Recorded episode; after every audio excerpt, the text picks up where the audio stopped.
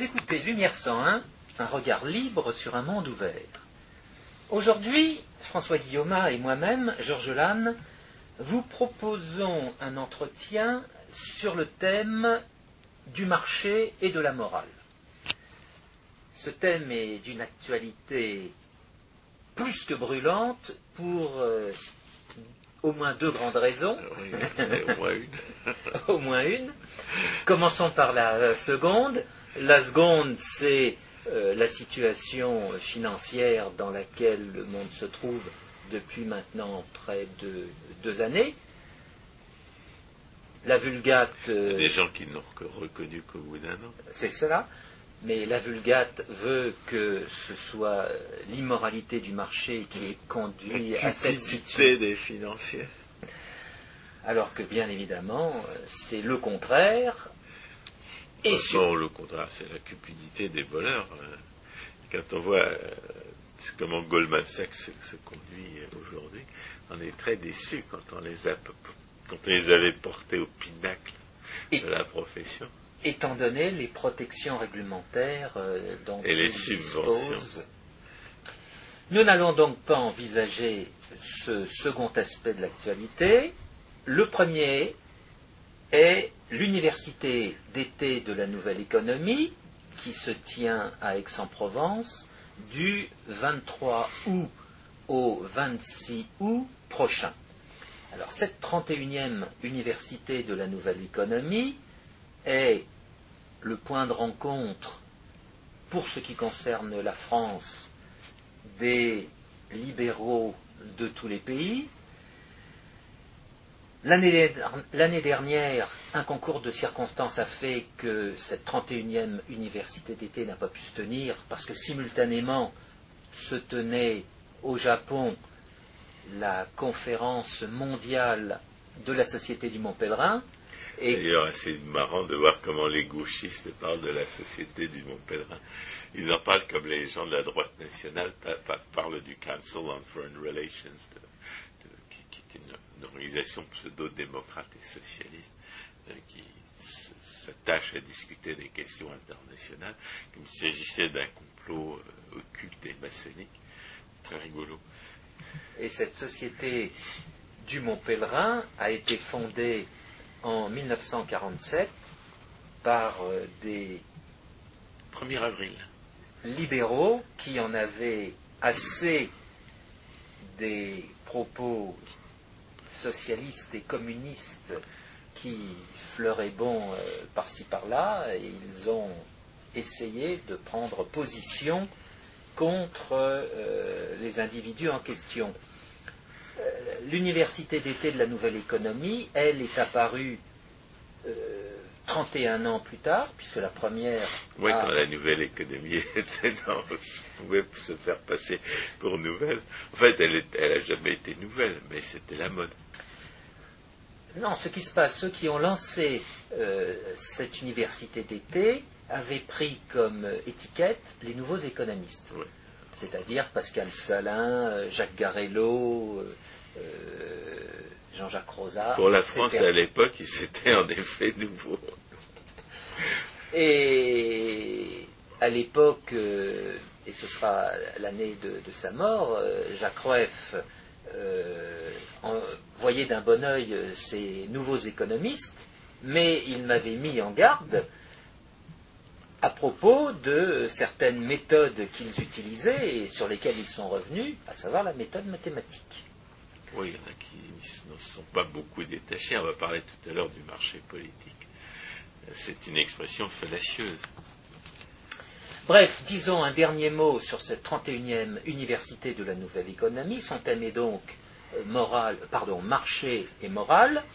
Les, les trois journées auront comme... Euh, thème dominant. Le lundi, eh bien, ce sera, je prends le programme pour, que, pour ne pas faire d'erreur, le, le lundi vingt-quatre août, le thème est la morale du marché, évaluation de l'homme de la rue ou évaluation scientifique. Le thème du mardi vingt-cinq août, c'est ce je que tremble. le marché... me semble. On demande aux scientifiques de, de juger la morale. Justement, c'est l'interrogation. Thème du, deuxi... du vingt-cinq août, ce que le marché fait et ce qu'il ne fait pas, des exemples, des cas. Et le troisième jour, mercredi vingt-six août, c'est l'articulation entre marché, gouvernement et société civile. Alors disons un mot de l'organisation de chaque journée, une session du matin, une session de l'après-midi.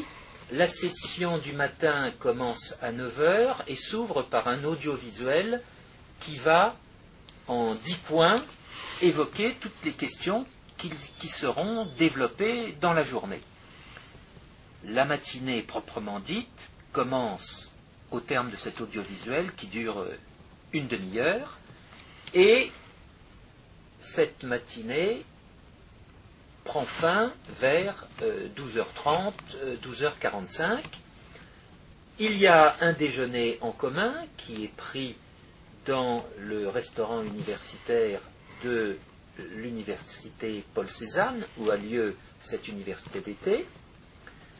Et l'après-midi recommence à partir de quatorze heures et va jusqu'à dix-huit heures trente. Chaque session, le matin ou l'après-midi, est elle-même divisée en deux parties, avec un petit break au milieu. S'agissant de la session de l'après-midi, il y a deux sessions, avec un petit break entre ces deux sessions, mais il y a une discussion générale qui suit... C'est quoi un break? C'est une récré? C'est la pause café. Et comme il fait souvent chaud, c'est la pause pour ceux désaltérés qui est bienvenue, surtout si on a parlé. Bref, euh, chaque journée amène à écouter et intervenir, car euh, il y a, comme on dit, une interactivité pendant trois heures le matin et pendant, j'arrondis, quatre heures trente l'après-midi. Et à l'occasion euh, du déjeuner au restaurant universitaire, eh bien, il y a la possibilité de rentrer en contact plus étroit avec euh, les intervenants qui ont intéressé ou de discuter euh, des questions sur lesquelles on peut ne pas être d'accord. La discussion est tout à fait essentielle. Les soirées sont libres et les ressources de Aix-en-Provence sont très, sont très abondantes pour euh, passer ces trois journées dans les meilleures conditions. Alors il se trouve cette année qu'il y aura un dîner d'ouverture le dimanche vingt-trois août et l'hôte d'honneur de ce dîner, c'est Václav Klaus, le président de la République tchèque. Euh, je ne sais pas de quoi il parlera. Oui, je pense que ça tournera que les, autour de ce les sujet. Les gens vont être particulièrement sensibles à la nuisance du réchauffisme à mesure que leurs factures d'énergie vont monter, alors que les températures sont en train de baisser. Mais en ce qui me concerne, j'aimerais bien aussi qu'il parle des six mois euh, pendant lesquels il a représenté euh, la République tchèque à la tête de l'Union européenne pour... Euh, maintenant, c'est la Suède qui représente euh, l'Union européenne pour oh, six mois. Oui, mais j'aimerais bien... Et alors, on a eu quelques, quelques rappels des... des...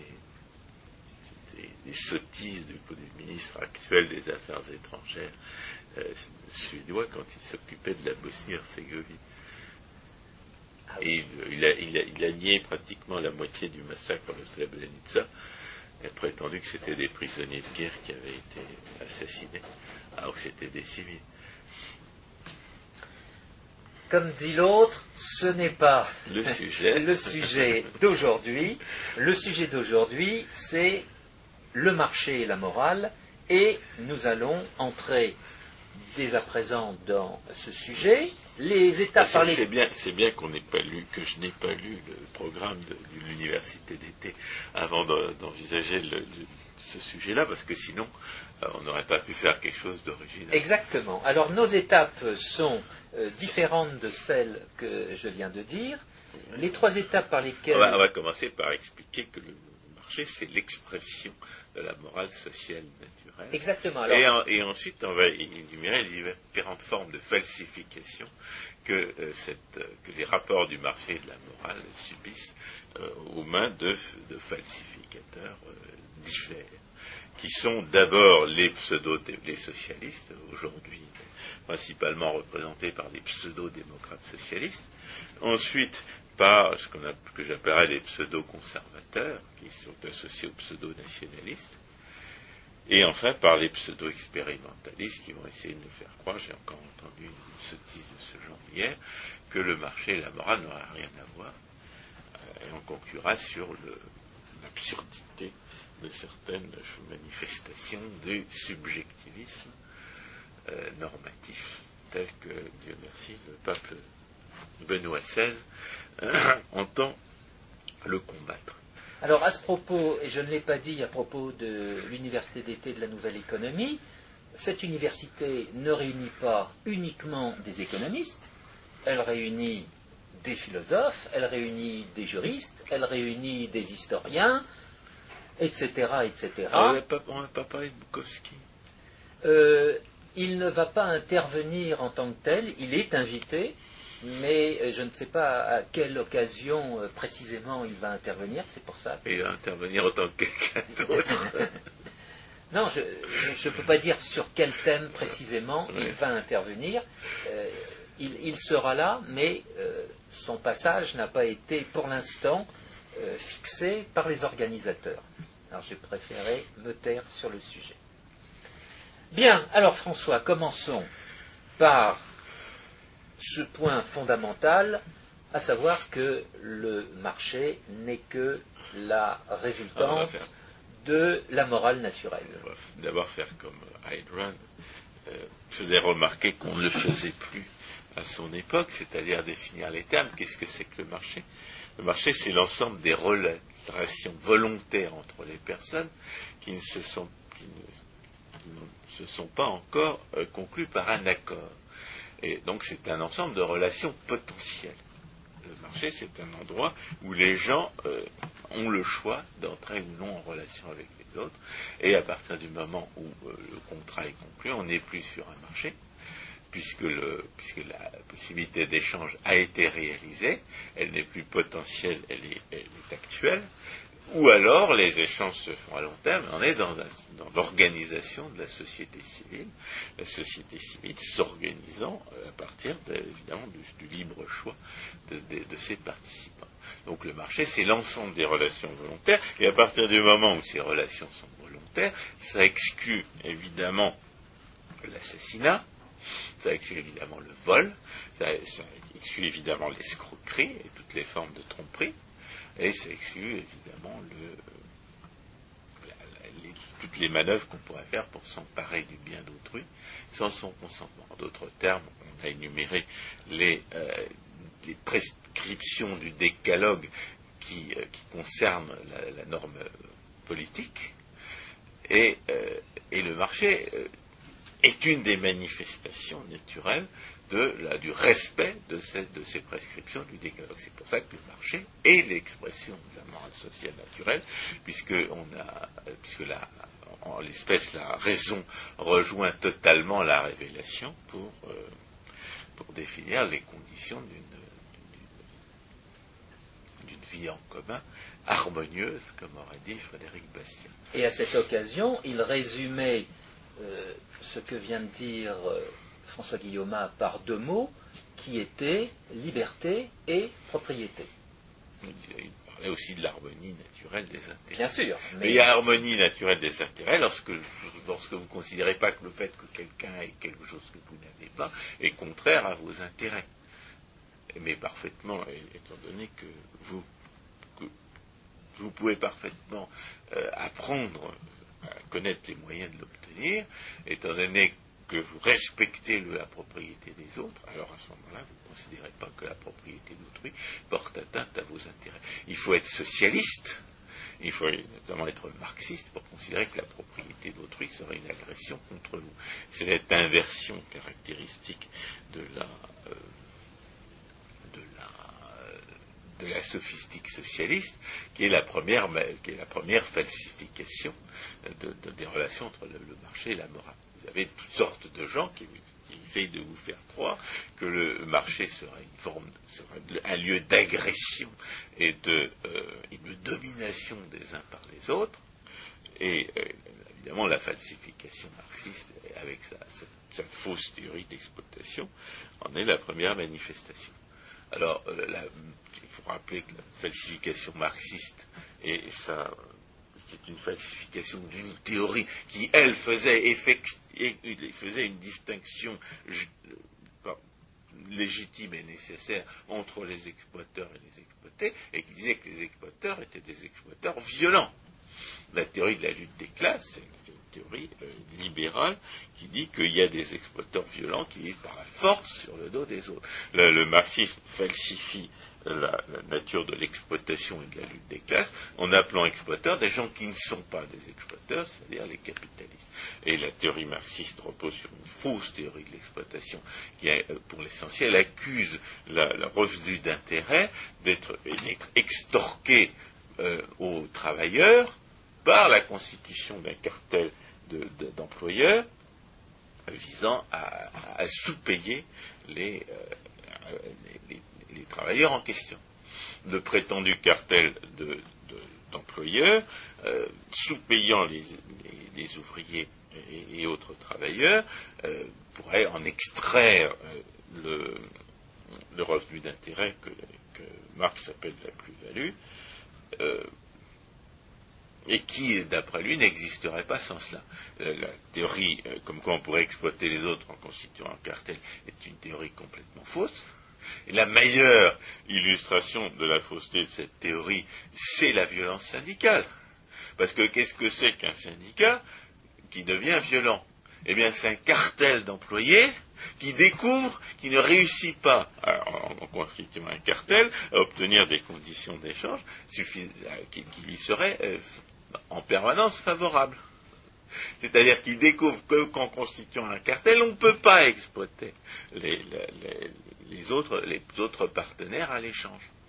Que le cartel n'est pas un moyen d'exploiter les autres, et que par conséquent, euh, si on veut... Pour, si on veut pouvoir accroître les, les, les salaires des camarades syndiqués, il va falloir euh, employer d'autres procédés. Et c'est une des raisons pour lesquelles euh, les libéraux, qui au départ partisans de la liberté de, de, d'organisation des, des travailleurs, ont été euh, à diverses reprises obligés de constater que le syndicalisme débouche toujours sur le gangstérisme. Mais le fait que le syndicalisme débouche toujours sur le gangstérisme est une preuve historique, expérimentale, du fait que la théorie marxiste de l'exploitation est fausse, parce que la théorie marxiste de l'exploitation repose sur ce que précisément la, la violence syndicale réfute par son existence même, c'est-à-dire le postulat comme quoi un cartel sera un moyen d'exploiter les autres. Alors, plus généralement, il y a dans la société pseudo-démocrate et socialiste que nous subissons aujourd'hui, toutes sortes de, de, de désordres, toutes sortes de, de, de malheurs que les, que les pseudo-démocrates socialistes attribuent spontanément au marché, que, sans, sans seulement se poser la question, et qui en réalité sont un pur produit de l'étatisme. On est dans le cadre de ce concours de, de chant, où après avoir entendu la première candidate, le, le jury donne automatiquement la, le prix à la seconde, parce que euh, parce qu'il il croit que, que ça ne peut pas être pire. Là, vous avez hein, le, la pseudo-démocratie socialiste, un système semi-esclavagiste, où les hommes de l'État volent au peuple la moitié de ce qu'il gagne pour le détruire. Ces, les manifestations de ces destructions prennent des, des formes euh, diverses, et les pseudo-démocrates socialistes, au lieu de se rendre compte que c'est eux qui détruisent, accusent le, le, la liberté résiduelle d'en être la cause.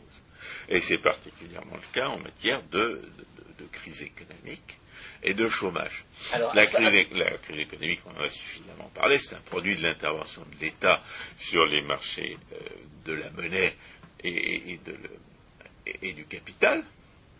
C'est un produit de la, de la planification centrale sur le mode soviétique de la production de monnaie. C'est un produit de la, de la, de la garantie étatique implicite donnée aux, aux financiers sur les, sur les différents euh, marchés correspondants.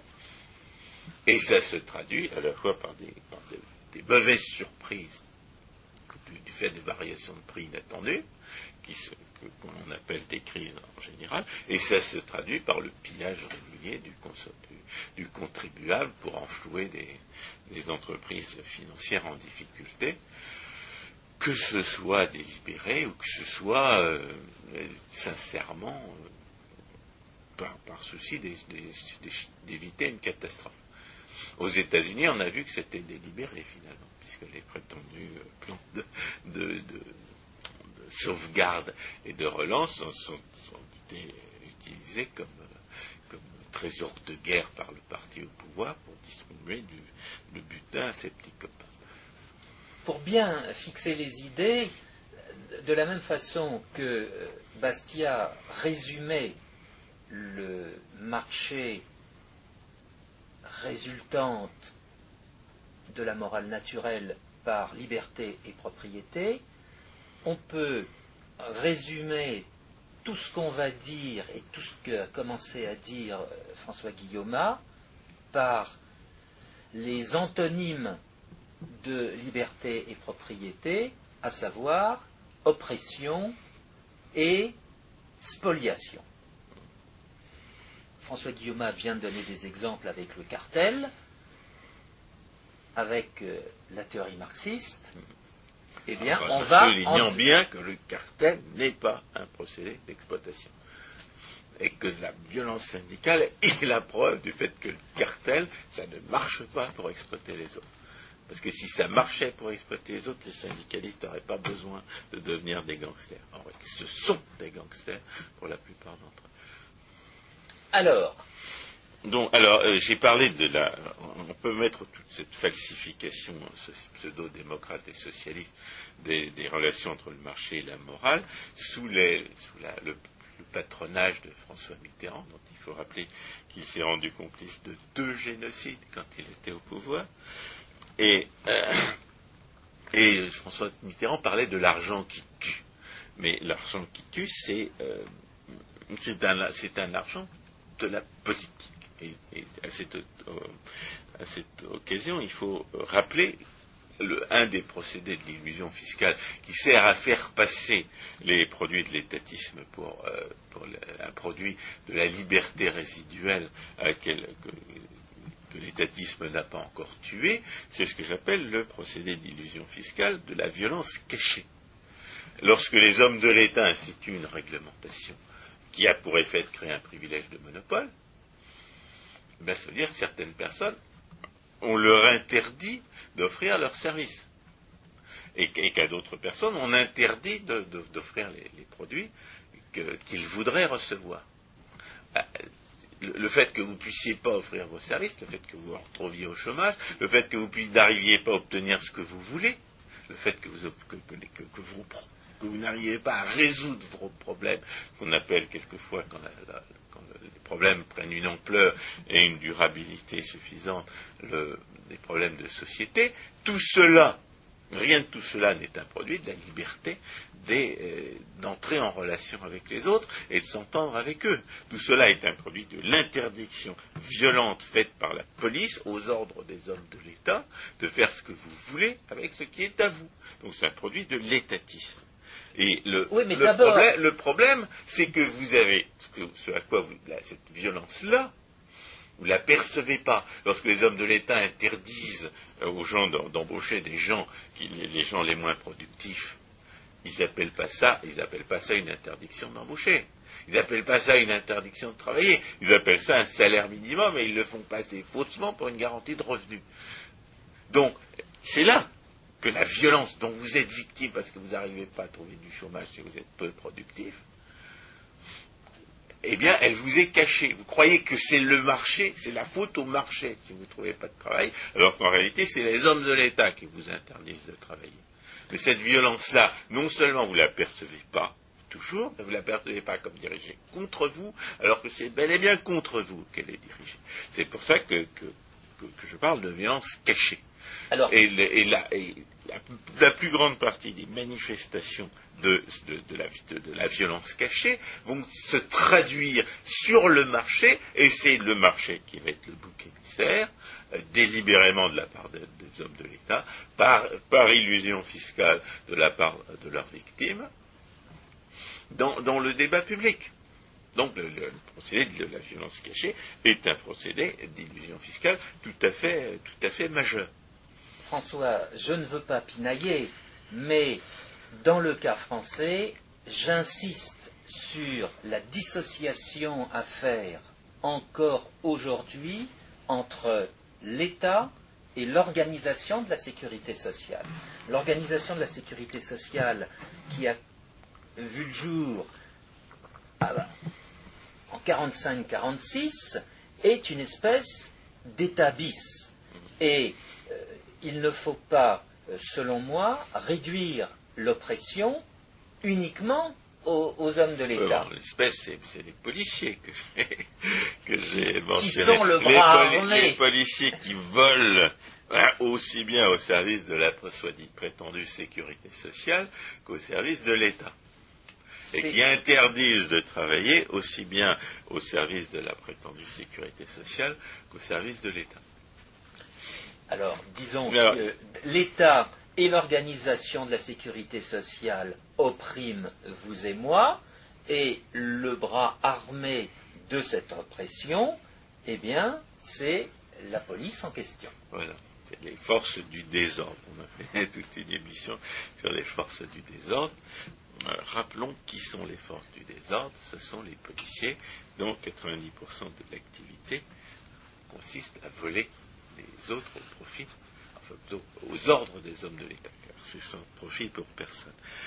Euh, alors, il y a une dernière, un dernier sophisme associé à la falsification pseudo-démocrate et socialiste de la, euh, des relations entre le, la morale sociale et le marché. C'est, que, c'est, que, c'est la notion de marché politique. La notion de marché politique n'est pas euh, formellement euh, sophistique. Ce n'est pas un anti-concept dans la mesure où euh, même les voleurs que sont les hommes de l'État et de la sécurité sociale ont plus ou moins le choix d'entrer en relation les uns avec les autres pour, pour conclure des accords. Donc il y a un marché. Mais ce qu'échangent les hommes de l'État en tant que tels, ce n'est pas le produit du marché, c'est au contraire le produit du non-marché, c'est le produit du vol. Et c'est pour ça que la, l'expression est ambiguë. Euh, il faut éviter de faire comme Jean-Jacques Rosa, qui, qui parle du marché politique, comme si le marché politique euh, était, euh, était porteur de la, de, de la même signification normative que le marché libre. Le marché politique est un marché aux voleurs, le marché politique est un produit du non-marché. Le marché politique est un résidu dans, dans, dans le cadre de ce qui est fondamentalement criminel. Parce que sur le marché... Et quand, politique... on, veut, quand, on, veut, et quand on veut décrire les relations entre le marché et la morale, le marché politique est le produit de l'immoralité. Parce que le marché politique n'est pas un échange de droit de propriété. C'est un échange de, de, de possession de facto ou de, de titres de propriété qui sont légaux, mais qui sont contraires à la justice naturelle. Pareil. Et à cet égard, d'ailleurs, il y a peut-être lieu de distinguer entre la, euh, la, la justice et la, et la morale, hein, ce que souvent on peut reprocher aux, aux, je dirais, à certaines... à certains courants de pensée, notamment à la doctrine sociale de l'Église, de ne pas faire tout à fait aussi bien que le font les libéraux et les économistes. Le, tous les actes criminels sont immoraux, mais tous les actes immoraux ne sont pas criminels. Et euh, il appartient à la, à la, à la société civile, dans le cadre de la liberté des contrats, de... Euh, Eh bien, de faire en sorte que les actes immoraux soient, soient criminels. C'est-à-dire, vous installez chez moi, je vous dis, vous installez chez moi, mais à condition de ne pas porter la burqa. Et pour moi, porter la burqa est immoral. Et si vous, si vous portez la burqa chez moi, eh bien, c'est plus un acte immoral, c'est un acte criminel, parce que vous êtes à la condition de ne pas porter la burqa que je vous ai invité chez moi. Donc, c'est comme ça qu'on trans- qu'on fait le, qu'on, qu'on, qu'on fait l'ordre moral. C'est comme ça qu'on institue l'ordre moral dans une société civilisée. C'est pas en donnant aux hommes de l'État l'ordre d'imposer la morale à des gens qui sont propriétaires d'eux-mêmes et de ce qu'ils n'ont pas volé aux autres. C'est dans le cadre de contrats euh, constitutifs de la société civile où les, où les, où les gens s'engagent à faire certaines choses en échange des, en échange de, de, de la jouissance qu'ils ont de leur relation avec les autres. Et s'ils ne, se, et s'ils, s'ils ne respectent pas leurs engagements, à ce moment-là, ils ont violé le droit, qui est le droit des contrats. C'est comme ça qu'on institue, c'est comme ça qu'on règle la plupart des, des problèmes que les, que les étatistes veulent régler par la violence policière. Oui, parce que pour ces étatistes, oui. Le contrat est très imparfait. Et en conséquence, il doit être réglementé. Ah oui, justement, la violation, justement, et la réglementation est elle-même criminelle. C'est, c'est ça le, le, le, le, qui, qui justifie de, d'insister sur cette différence entre les actes criminels et les actes euh, immoraux. Si vous ne faites pas la distinction, vous allez commettre des actes criminels au nom de la morale. C'est ce que nous avions, c'est ce que nous avions décrit notamment à propos du soi-disant antiracisme. La, la, la, le soi-disant antiracisme, dans la mesure où il, où il conduit à imposer par la violence des, des, des comportements qu'il, qu'il, qu'à, qu'à tort ou à raison, il présente comme immoraux, est criminel. Il est criminel par essence. Eh bien, ce n'est qu'un des aspects du caractère criminel des politiques d'ordre moral. Si, vous, si, les, si l'ordre moral n'est, n'est, pas, n'est pas l'expression de la société civile, si ce n'est pas dans le cadre des, des, des accords volontaires de la société civile, c'est-à-dire si, si l'ordre moral n'est pas un produit des, des relations volontaires qui ont été conclues dans le cadre du marché, eh bien, il sera criminel. Et, et bien entendu, il les conduira au, au contraire de ce qu'il voulait faire. Et la citation de Chateaubriand, qui est chère, nous la donnerons qui est en chère, qui est chère à, à, à Georges Lane, euh, tout ce qui n'a pas été, euh, tout ce qui n'a pas été fait euh, en respectant la, la, la, la justice et la, et la morale. Et la morale, car le, l'injustice est par définition immorale, eh bien, a conduit au contraire de ce que l'on n'en attendait. Non, m'en attendait. Donc, ça, c'est la première, je dirais, c'est la première falsification pseudo-conservatrice de la, du marché. C'est, c'est la méconnaissance des rapports entre la morale et le droit qui conduit à faire des politiques d'ordre moral qui sont à la fois immorales et, et contre-productives. Il y a une autre falsification qui consiste à accuser le marché d'être porteur de valeurs purement économiques, alors que le marché euh, n'est pas euh, n'est porteur que de valeurs. Le marché en tant que tel, le marché libre en tant que tel, n'est porteur que des valeurs de la justice naturelle, qui, qui ne sont pas des valeurs économiques, qui sont des valeurs politiques, premièrement. Deuxièmement, dans le cadre de la, de la, de la, de la justice naturelle, qui... Euh, dont le marché est une manifestation, chacun peut, peut, peut poursuivre les objectifs qu'il désire. Le marché ne, ne, ne, vous, euh, ne vous dicte pas le choix entre la, la, entre le, entre la, la production et la contemplation. Il ne vous dicte pas le choix entre le fait de moudre le grain et le, et, et le fait de prier. Il vous donne les moyens de construire un moulin pour, construire, pour, pour avoir plus de temps pour prier, comme disaient les, les bénédictins. Bénédictins qui disaient on a construit des moulins pour avoir plus de temps pour prier. Ben voilà. voilà, le marché leur a donné les moyens de choisir et, et, de, et d'exprimer leur choix. Donc il n'y a absolument pas, la, la, la, c'est une confusion euh, des, c'est une confusion courante et quelquefois pas tout à fait innocente que d'accuser le marché d'être porteur de valeurs économiques. D'abord, c'est pas vrai. Le marché libre est une norme, est le produit d'une norme politique, et ensuite euh, le marché libre euh, permet aux gens justement de choisir euh, leurs leur valeurs. Ils ne préjugent pas d'une définition de ce qu'ils devraient faire ou pas faire, et d'ailleurs, euh, disons, les, les économistes qui ont un petit peu réfléchi considèrent que tout acte volontaire est productif, et quels qu'en quel qu'en soient les, les effets. Si vous priez, c'est de la production à partir du moment où euh, c'est, c'est ce que vous avez décidé de faire. Euh, je dis ça parce que vous avez en ce moment un débat sur la, sur la, sur, sur la santé en ce moment au aux États-Unis, où on prétend remplacer la, la norme, la seule norme qui soit justifiée, à savoir que les gens fassent ce qu'ils veulent avec ce qui est à eux, par de prétendues normes statistiques qui vont conduire à, à refuser les soins aux, aux, aux vieillards, a fortiori déments.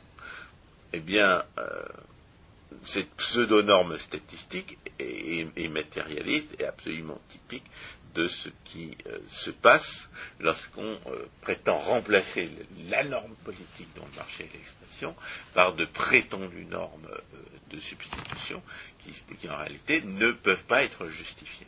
Alors à ce propos, François Guillaumat, je n'ai pas voulu vous interrompre euh, tout à l'heure, mais dans la vulgate euh, socialo-marxiste française, le marché est souvent envisagé comme un lieu, et je n'en veux pour preuve que euh, la loi de sécurité financière qui a été votée euh, il y a quelques années par euh, les, les parlementaires en place, euh, il est euh, écrit nommément que le marché est un lieu où ceci et où cela.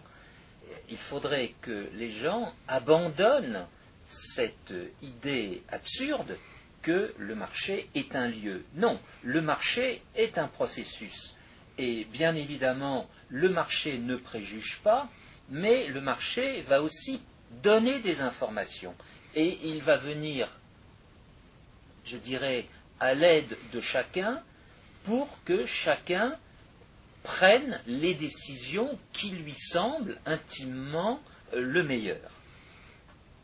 Oui, en fait... Euh, euh, Une des conséquences de la liberté et de la propriété, c'est la responsabilité. C'est-à-dire que la, la, les gens qui agissent avec, ce, avec leurs biens propres et pour eux-mêmes, ils sont, ils sont limités dans l'extravagance de ce qu'ils peuvent faire par, la, euh, par la, les conséquences qui s'ensuivent pour eux-mêmes. Et une des, des raisons pour lesquelles euh, il est vraiment absurde d'accuser la liberté du marché d'être... Euh, D'être, d'être subversif de l'ordre moral, alors que c'est bien le contraire, comme on vient de le démontrer, c'est que justement, il faut, pour pouvoir se conduire de façon immorale au-delà de, de, de, de, de, ce qui est, de ce qui est raisonnable ou de ce qu'on peut se permettre, il faut pouvoir en imposer les conséquences aux autres. Alors, de, du point de vue euh, des définitions de la, de la morale sociale naturelle, ça veut dire évidemment que le mensonge est un acte criminel, dans la plupart des cas. Dans la mesure où il conduit à essayer d'obtenir d'autrui des avantages qu'on n'obtiendrait pas si on ne leur mentait pas, il faut, ré, il faut intégrer le mensonge parmi les actes criminels. Et de ce point de vue-là, je ne suis pas du tout sûr, pour ma part, que la dépénalisation de, la, de l'adultère soit conforme à la, à la morale sociale naturelle qui définit le marché libre. Après tout, tromper sa femme, c'est bien, c'est bien violer un engagement contractuel. C'est pas, c'est pas un acte, c'est pas seulement immoral, c'est injuste. Et de ce point de vue-là, euh, on voit pas très bien pourquoi il n'y aurait pas de sanctions judiciaires en plus de, euh, de la, de, de sanctions, euh, je dirais, euh, de sanctions sociale, de, de, de, de, la, de la stigmatisation sociale de celui qui se conduit mal. Et de, de ce point de vue-là, il y a d'ailleurs un subjectivisme d'origine pseudo-démocrate et socialiste, et, ou, ou euh, pseudo-expérimentaliste qu'on va, va être amené à, euh, à dénoncer, puisque euh, c'est le subjectivisme, le refus de penser la norme, qui conduit à, à considérer le, l'adultère comme une question de morale personnelle, alors que ce n'est pas seulement une question de morale personnelle, c'est la violation d'un engagement contractuel. Et justement, euh, là on est dans un, dans, dans, dans un cas où, on, où la distinction entre la morale et le droit conduit à ne pas voir, à considérer comme une affaire de simple morale, une question qui est une question de droit. De même qu'en en matière d'ordre moral, on prétendait faire une question de droit euh, d'une question euh, de, de morale personnelle, eh bien, on a, on a l'inverse. On fait une question de morale personnelle d'une question de droit. Il n'y a aucune raison pour cela. Il n'y a aucune raison pour que euh, des, la violation d'un engagement contractuel, et plus généralement toutes sortes de mensonges, soient considérés comme de simples questions de morale euh, et, et ne soient pas punis, ne soit pas l'objet de sanctions, euh, soit prévues par contrat, soit, euh, soit prévues éventuellement par un, un droit pénal spécifique. Alors, il y a un autre aspect de la subversion euh, prétendue que les pseudo-conservateurs euh, attribuent au marché libre, c'est évidemment la concurrence sauvage. Alors, la concurrence sauvage, c'est une contradiction dans les termes, parce que la concurrence Euh, sur un marché libre s'exerce par, par, par l'offre de services, de, de, de biens, de produits et de services productifs. Il n'y a absolument rien de sauvage, c'est-à-dire rien de violent dans le fait d'offrir de meilleurs services à meilleur prix. Alors évidemment, il y a les, euh, les gens qui sont subventionnés. Par exemple, si vous fabriquez une éolienne, euh, si, si, c'est, à, c'est à des prix subventionnés que vous vendez la, votre électricité.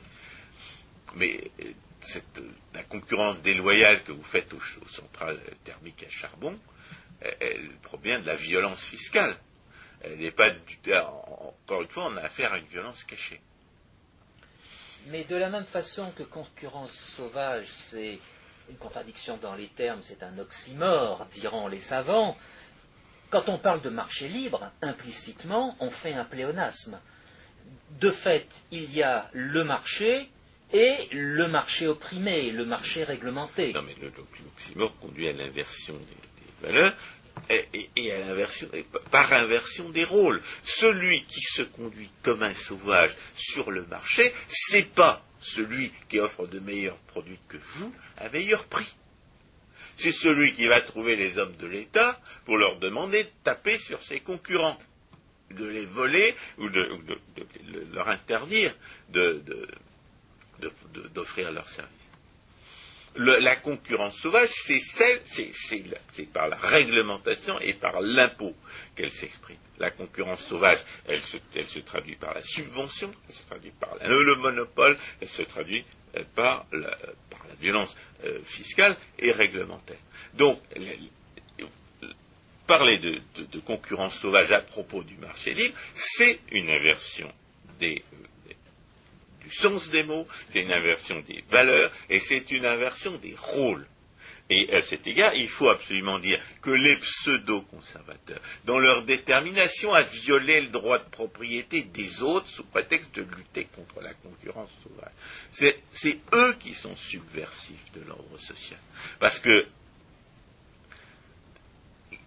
ils, le, le, le, le produit de leur inversion, ça va être une, une accumulation des actes de violence étatique, usurpant les, les, et détruisant les droits de propriété.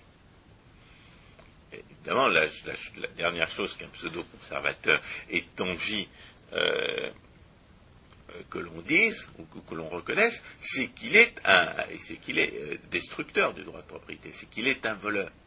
Le... Le pseudo-conservateur prétend défendre des valeurs établies, alors que, et si on réfléchit euh, correctement, on se rend compte qu'il est tout sauf un défenseur des valeurs établies, parce qu'il défend de fausses valeurs et qu'il, et qu'il, les, et qu'il prétend les défendre par des, euh, par, par des actes qui sont subversifs de l'ordre social, par des actes de violence usurpatrice du droit de propriété. Le pseudo-conservatisme est un socialisme. Et ça, cette équivalence entre le, le, le monopole protectionniste et le socialisme, il avait été, il a été souligné par Frédéric Bastiat dans euh, Monopole et donc, protectionnisme et communisme. Il avait, il avait rappelé que le protectionnisme est un communisme. Alors, il y a une je dirais un dernier aspect de la falsification pseudo-conservatrice des rapports entre le marché et la morale, c'est les gens qui disent que le, le partisan du libre-échange serait des apatrides qui négligeraient les valeurs nationales. Ça, on a déjà répondu à cette euh, falsification, mais on le, tant que cette falsification aura cours, il sera opportun euh, de la réfuter. C'est euh, précisément le, le raisonnement qui permet de démontrer que le protectionnisme est absurde, qui démontre en même temps que le protectionnisme est contraire à l'intérêt national, dans la seule définition qu'on puisse lui donner. Le protectionnisme est absurde parce qu'il appauvrit le pays auquel son gouvernement l'inflige. Et c'est, c'est à la suite d'un raisonnement comptable qui est à peu près le seul raisonnement qui permet de définir, euh, de manière d'ailleurs euh, logiquement euh, euh, problématique, si on, euh, si on risque d'en tirer des sophismes comptables, c'est-à-dire de, de prêter une, une caractère mesurable au jugement de valeur, c'est le raisonnement comptable qui permet de définir une, une entité comptable qui s'appellerait la nation et qui se trouverait appauvrie par les actes protectionnistes, par les actes de violence et usurpatrices caractéristiques du protectionnisme. Donc, c'est, c'est le raisonnement qui démontre l'absurdité du protectionnisme qui, en même temps, implique une définition de l'intérêt national et qui démontre que ce protectionnisme est contraire à l'intérêt national. Donc la, la, la, l'argument, encore une fois, n'est pas seulement faux, il est le contraire même de la vérité. Alors il reste une falsification, euh, je dirais, ultime, de la, et peut-être la plus, la plus méconnue des rapports entre la morale et le marché, c'est celle des gens qui disent que le marché euh, n'aurait rien à voir avec la morale. C'est celle des gens qui, qui euh, prétendent, et, et, et, quoique ce ne soit pas logiquement lié, c'est historiquement et, et rhétoriquement lié, les gens qui prétendent remplacer la morale sociale naturelle par, des, de, pré, par une, une prétend, de prétendues normes tirées de la science économique. Alors, laquelle science économique va avoir pour point de départ, souvent, l'absence de morale. En réalité, c'est, de, c'est du matérialisme, une falsification matérialiste de la valeur. Alors, euh, quand il est plus, faut commencer par, par rappeler ce que la théorie économique peut livrer et ce qu'elle ne peut pas livrer comme marchandise. Ce que la théorie économique peut, peut livrer, c'est une description des, des, des, des effets qui résultent de certaines causes. Relation, une description des relations de cause à effet. Si vous faites ceci, il s'en suivra cela. Et euh, notamment, parmi les, les attributs de la, de la fonction, sociaux de la fonction économique, il y a la distinction entre les, les actes productifs et les actes destructeurs. Il se trouve que les actes euh, respectueux de la morale sociale naturelle sont des actes productifs. Il se trouve que les actes violateurs de la morale sociale naturelle sont des actes destructeurs. C'est comme ça. Il se trouve que la, les actes qui violent la morale sociale naturelle brisent le lien qui existe entre le, le, la production Et, et, et le projet que la production est censée servir et par conséquent détruit sa valeur. Il se trouve que, la, que le, l'usurpation de la propriété par les, les, les, les puissants euh, violents euh, détruit la richesse euh, à la hauteur du butin euh, ainsi volé. Et la théorie économique est là pour décrire cette destruction, pour apprendre à distinguer ce qui est productif de ce qui est destructeur, et pour décrire les conséquences des actes destructeur par opposition aux actes productifs. Alors, euh, quelle est la conséquence pour la philosophie politique? Premièrement, euh, euh, c'est la philosophie politique qui permet de décrire les actes qui violent la morale sociale naturelle. La théorie économique permet d'identifier les destructions qui résultent de cette, de, de cette violation de la morale sociale naturelle. Conséquence pour les, l'économiste, pour le philosophe politique moyen, je, chaque fois qu'il y a un doute ou une possibilité de se tromper dans le raisonnement philosophique qui prétend distinguer le juste de l'injuste, eh bien il peut aller trouver les économistes, et il a intérêt à aller trouver les économistes pour dire si certains actes sont destructeurs ou s'ils ne le sont pas. Par exemple, prenons, prenons le, le cartel de tout à l'heure. L'économiste réfléchit sur le cartel, il constate que le cartel ne peut pas, euh, ne peut pas obtenir durablement une, une, une, une rémunération pour ses participants, mais il ne peut pas fournir en tant que tel une rémunération à ses participants s'il ne régule pas les conditions de l'offre et de, de la demande d'une manière qui serve la, la, l'ensemble de la société. Il constate que le cartel n'est pas un moyen d'exploitation et par conséquent, il confirme que le cartel étant constitué, étant constitué d'engagements volontaires de gens qui ne veulent, qui ne disposent pas du bien d'autrui sans son consentement, ne peut pas être injuste. Le fait que le cartel ne peut pas être, ex, ne peut pas être exploiteur, le fait qu'il, conduit, qu'il ne fournit pas de, de, de, pas de, de de, de pseudo-rente associée au cartel, c'est-à-dire pas de possibilité d'exploiter euh, les, les autres partenaires à l'échange, c'est une conséquence du fait que le cartel ne viole pas le droit de propriété. Donc, dans, dans ces, ces relations parallèles entre la théorie économique qui est des, descriptive des, des actes productifs et des actes destructeurs, et la philosophie politique qui est descriptive, descriptif des actes justes et des actes injustes, l'analyse descriptive du cartel permet de confirmer que le cartel ayant été volontairement constitué n'est pas injuste. Alors évidemment, il y a des grands philosophes qui n'ont pas besoin d'apprendre la théorie économique, mais il y a des philosophes moyens qui auraient intérêt à apprendre la théorie économique.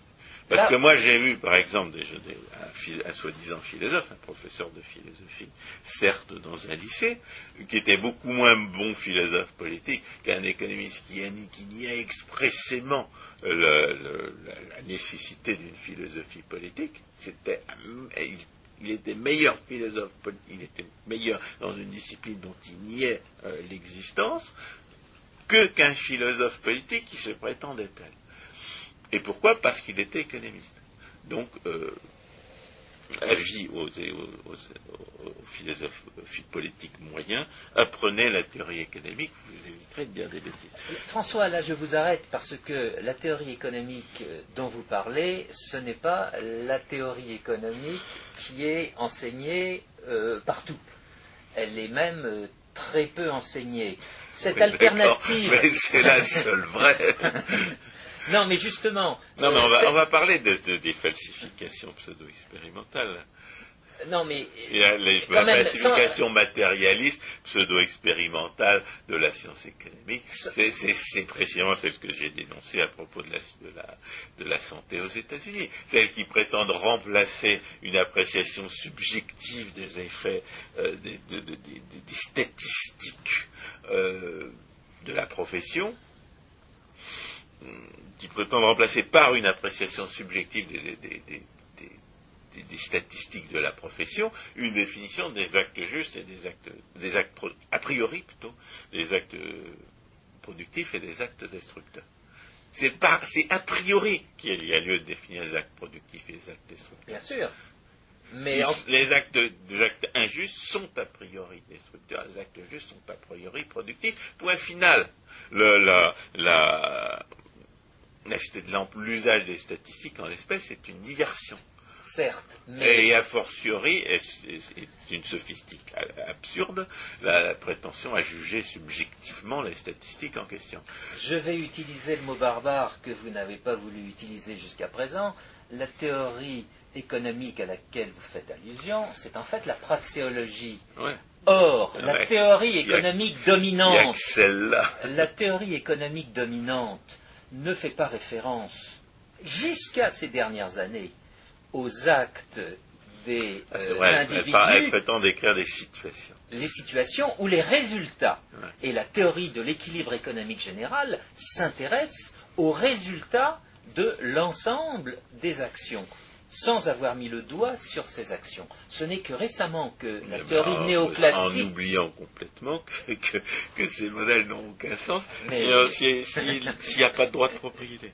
Bien sûr, et, et, et cela pour ne pas parler de la théorie macroéconomique qui est encore pire dans le domaine. Non, euh, ce, ce n'est que, néanmoins, depuis maintenant, euh, fin décennie quatre-vingts, début décennie quatre-vingt-dix, qu'effectivement, la théorie économique néoclassique commence à prendre en considération les actes productifs et les actes destructeurs. Euh, il y a des Ils n'ont pas articles... encore découvert la loi de Bitur-Camembert. Hein.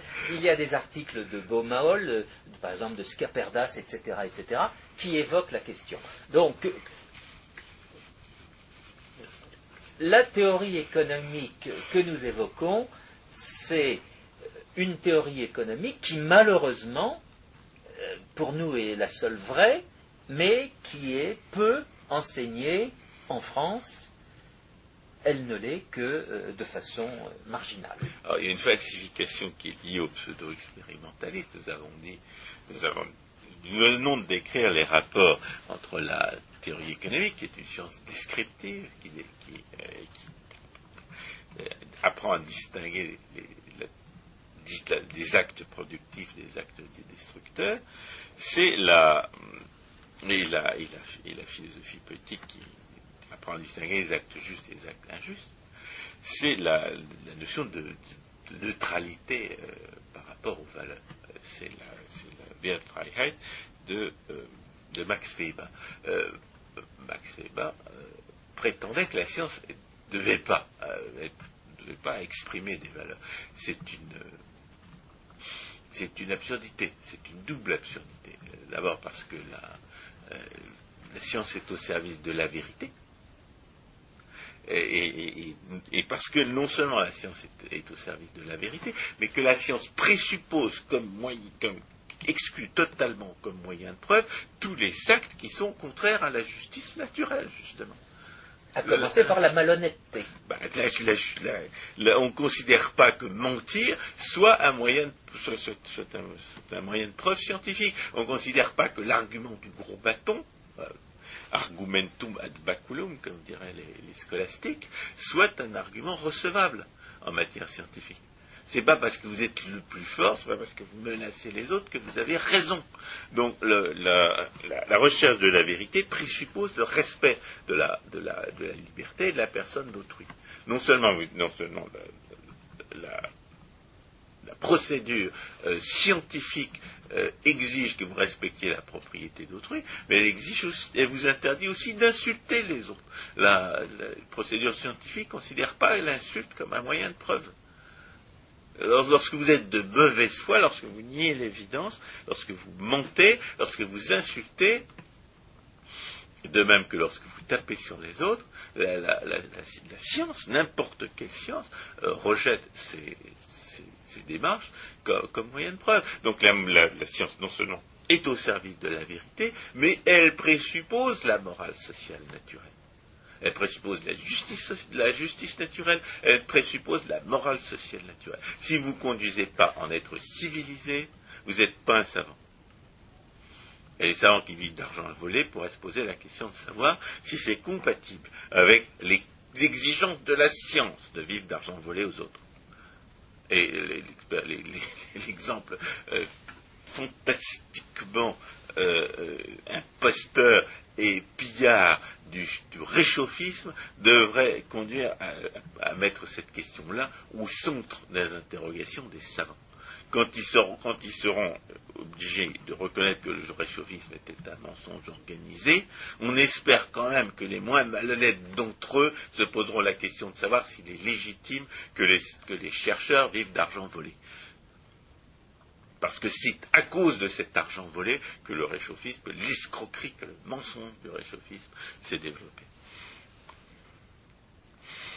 Enfin, il y a une, un dernier aspect euh, qui, qui, qui est d'ailleurs lié à cette Wert Freiheit, parce que enfin, Max Weber faisait partie d'une, était le produit malheureux d'une tradition philosophique qui, qui ne, ne reconnaissant plus les rapports entre la logique et l'expérience, eh bien, euh, prétendait, euh, prétendait que les jugements de valeur ne pouvaient pas être prouvés comme on peut prouver euh, une, une hypothèse scientifique.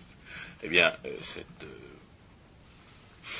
cette négation de la, de la possibilité d'un discours rationnel sur les normes, c'est un, c'est un, c'est un produit du pseudo-expérimentalisme qui prétend qu'il n'y aurait de discours scientifique que, qu'issu de la, de la méthode expérimentale.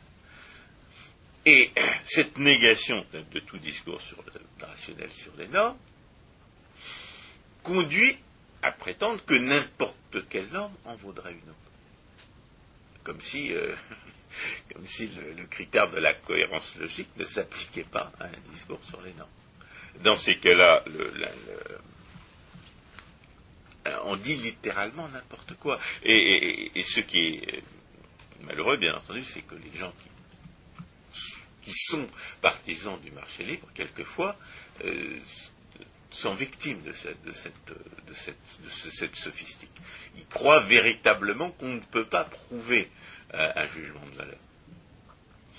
Et notamment, euh, dans le domaine où les jugements de valeur sont les plus faciles à prouver parce qu'ils sont par définition soumis à des, à des contraintes euh, sur le raisonnement qui sont celles de l'objectivité et, de la, de, de, et de la, du caractère observable, à savoir la justice. En matière de justice,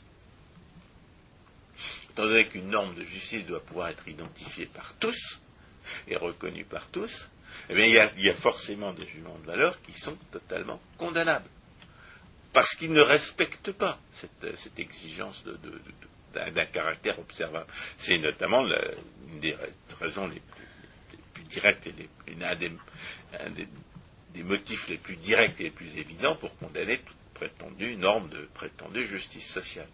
La prétendue justice sociale, elle ne peut pas être intellectuellement définie, mais même si on pouvait la définir intellectuellement, euh, on ne pourrait pas l'identifier. On ne peut pas identifier les actes qui sont ou non conformes à la justice sociale. C'est-à-dire, si on pouvait identifier un état de la société qu'on pourrait définir comme juste, euh, indépendamment de la justice des actes euh, a priori qui auraient conduit, on ne peut pas remonter en arrière et décrire les actes qui permettraient de réaliser cette... cette euh, cette société, en raison du libre arbitre des acteurs sociaux. Donc il est strictement impossible d'identifier un acte socialement juste, même si on pouvait identifier un état de la société qui soit juste. Même si on pouvait se mettre d'accord objectivement sur un état de la société qui soit juste. Et donc le, la nécessité de définir euh, des, des, des normes sociales observable, constatable par tous, suffit à réfuter la prétendue norme de justice sociale. Outre le caractère contradictoire et, et arbitraire par ailleurs. Donc, il est totalement faux que, le, que la, qu'un raisonnement ne puisse pas être scientifique en matière normative. Et c'est particulièrement faux en matière de, de, de philosophie politique. Et, et malheureusement, le subjectivisme continue à, à, à gangrener le raisonnement normatif en matière euh, sociale. Vous avez toujours, vous avez même des économistes qui sont par ailleurs pas mauvais et qui prétendent qu'on ne pourrait pas prouver, euh, prouver des normes. Et en conséquence de quoi, d'ailleurs, ils sont quelquefois, ils sont quelquefois pas euh, sensibles au fait que la théorie économique a les mêmes...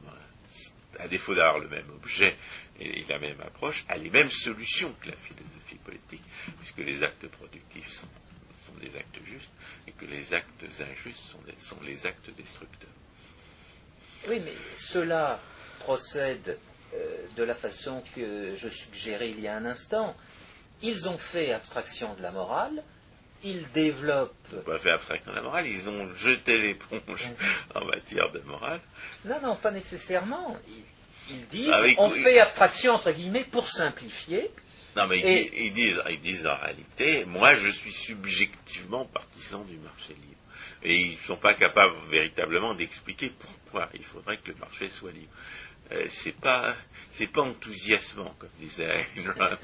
euh, ce qui est enthousiasmant, c'est de savoir que les actes productifs sont, sont justes et que les actes injustes sont destructeurs, intrinsèquement et totalement. Et parallèlement à cela, il y a la démarche marxiste qui, elle, faisait euh, délibérément abstraction du droit et se proposait, enfin, de... droit, elle le condamnait expressément. Oui, non, mais dans son développement au départ, structure. Oui, et elle voulait justement déboucher sur des règles de droit qui permettraient d'arriver à, aux conséquences. Euh... Non, mais ce n'était pas des règles de droit, c'était des, des, des, des injonctions politiques. Parce Donc, que c'est, c'est, c'est quand, quand l'U R S S a été constituée que les, les dirigeants de l'U R S S se sont, se sont rendus compte qu'ils ne pouvaient pas se passer d'une prétendue légalité socialiste. Au oui. départ, ils disaient, on va, on va supprimer toutes, cette, toutes ces superstructures, on n'en a pas besoin. Les rapports de production vont être déterminés par la valeur objective de, du, du travail de chacun. Alors, en bon marxiste, vous croyez, vous croyez pouvoir mesurer la valeur. Mais dans le cas français, c'est cette démarche qui va conduire à justifier la création de l'organisation de la sécurité sociale et à faire que cette organisation soit dotée d'un droit de la sécurité sociale qui, pour reprendre euh, l'expression de Jean-Jacques Dupérou, est un droit exorbitant du droit commun. Oui, en fait, il est exorbitant de, aussi bien des, des ersatz que, que la, l'expérience a fini par imposer à la, aux hommes de l'État que, de la, que, des, que des, des normes de, de, de droit conformes à la justice naturelle. Alors que les hommes de, de la sécurité sociale peuvent faire à peu près n'importe quoi. Exactement. Non, mais le, pour, pour conclure, le, le, le subjectivisme est un absurdisme.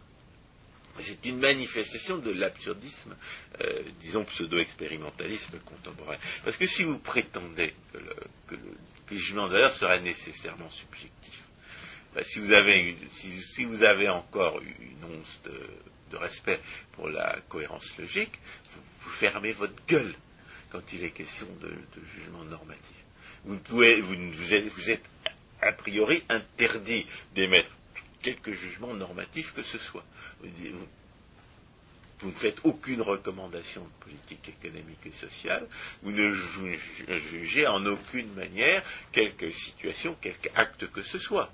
Si on ne peut, s'il n'existe aucune possibilité de discours rationnel sur le bien et le mal, aucune possibilité de discours rationnel sur le juste et l'injuste, vous, la, vous l'affirmez. Vous, vous, si vous affirmez cela, et si par ailleurs vous... Euh, euh, continue à parler de normes, à discourir sur les normes, vous êtes engagé dans la contradiction pratique du vol de concept. Et c'est évidemment ce qu'on voit faire par la, à toutes sortes de pseudo-expérimentalistes, de physiciens qui se prennent pour des économistes, de, de, d'anthropologues qui se prennent pour des moralistes, des, des gens, des gens qui, ayant nié la philosophie morale et politique, passent leur temps à discourir dans des domaines qui relèvent de, de la philosophie morale et politique. Mais, euh, ça, disons, dénoncer cette contradiction, ça n'est pas, euh, c'est pas convaincant, parce que, comme on l'a dit à propos de, du pseudo-expérimentalisme en général, tant que vous n'avez pas quelque chose à mettre à la place, eh bien, vous allez vous accrocher à ce que vous croyez savoir. Donc, il faut rappeler l'objectivité de la, de, de la, de la norme. Et la, la, rappeler l'objectivité de la norme, c'est revenir à l'objectivité de la définition, c'est-à-dire abandonner l'idée sur laquelle les définitions seraient euh, subjectives, euh, conventionnelles et euh, irrévocables euh, à volonté. Et la, la, pour tordre le cou à, la, à l'absurdisme subjectiviste, ou à l'absurdité du subjectivisme, il faut revenir à, une, à ce que Ayn Rand appelait le, la, l'épistémologie objectiviste, c'est-à-dire à la compréhension du fait que, des, que, que les mots sont des, des, des systèmes de classification de l'expérience acquise qui reflètent et qui doivent refléter les caractéristiques des, des, des, des objets observés. C'est dans la mesure où les, euh, où les mots décrivent les caractéristiques des objets qu'ils désignent, où ils sont une condensation de l'expérience relative à, aux objets en question, que les mots ont un sens, que la logique euh, décrit la réalité, et qu'on peut faire de la philosophie, en, en, et notamment de la philosophie morale et politique. Mais la logique à laquelle vous faites allusion, François Guillaumat, c'est la logique ah oui, on va parler, on va parler de Poincaré, là, justement. Mais justement, ça a été le, le dernier, disons, dans, dans cette falsification, c'est le dernier stade qui a été atteint, qui a consisté à dire qu'il y avait d'autres logiques que la logique d'Aristote. Oui, et c'est articulé à ces nouvelles logistiques, comme euh, Henri Poincaré euh, les dénommait, de nouvelles mathématiques. Lesquelles nouvelles mathématiques sont utilisées aujourd'hui par certains euh, théoriciens économistes qui ne raisonnent pas du tout dans les termes que vient euh, d'utiliser euh, François Guillaumat. Ah, bah, il faudrait peut-être montrer, peut-être aller dans le... Si on parle de, de Bourbaki, si on parle de, de Gérard Debreu, il faudrait peut-être expliquer en quoi et pourquoi c'est, c'est, ceux qui disent ne décrivent pas la réalité. Mais alors là, bon, nous avons déjà euh, largement euh, dépassé nos, nos formats d'émissions habituels. Non, ce, ce sera pour une autre fois. Euh, on a... Dév... Ce qu'on pourrait citer, c'est un, c'est un, c'est un auteur qui... que j'ai utilisé comme préface à un livre de Rothbard, et qui disait que le seul rapport avec la réalité du livre de Gérard Debreu, Théorie de la valeur, c'était le, c'était le, le membre de phrase blé rouge d'hiver numéro trois. Qui lui correspondait à et une quel, réalité. À quelque chose de, d'existant. D'existant, et justement, qui était bien caractérisé par un marché organisé qui faisait intervenir des droits de propriété sur la chose en question. Donc le seul rapport de la théorie de la valeur de Gérard Debreu avec la réalité, c'est la référence aux euh, catégories de, de, de, de marchandises échangées sur un marché. Exact. François Guillaumat, je vous remercie. Je rappelle pour conclure cette émission qu'il y a donc cette université d'été de la Nouvelle Économie du euh, vingt-trois août au euh, vingt-six août à Aix-en-Provence, à l'université euh, Paul Cézanne. Euh, les gens qui sont intéressés ont toute possibilité de s'y inscrire quand ils veulent, pour la durée qu'ils désirent. Euh, en bas de cette émission, nous allons mettre les références précises auxquelles euh, ils doivent s'adresser pour avoir euh, les renseignements euh, qu'ils désirent. François Guillaumat, merci. Chers auditeurs, à la prochaine fois.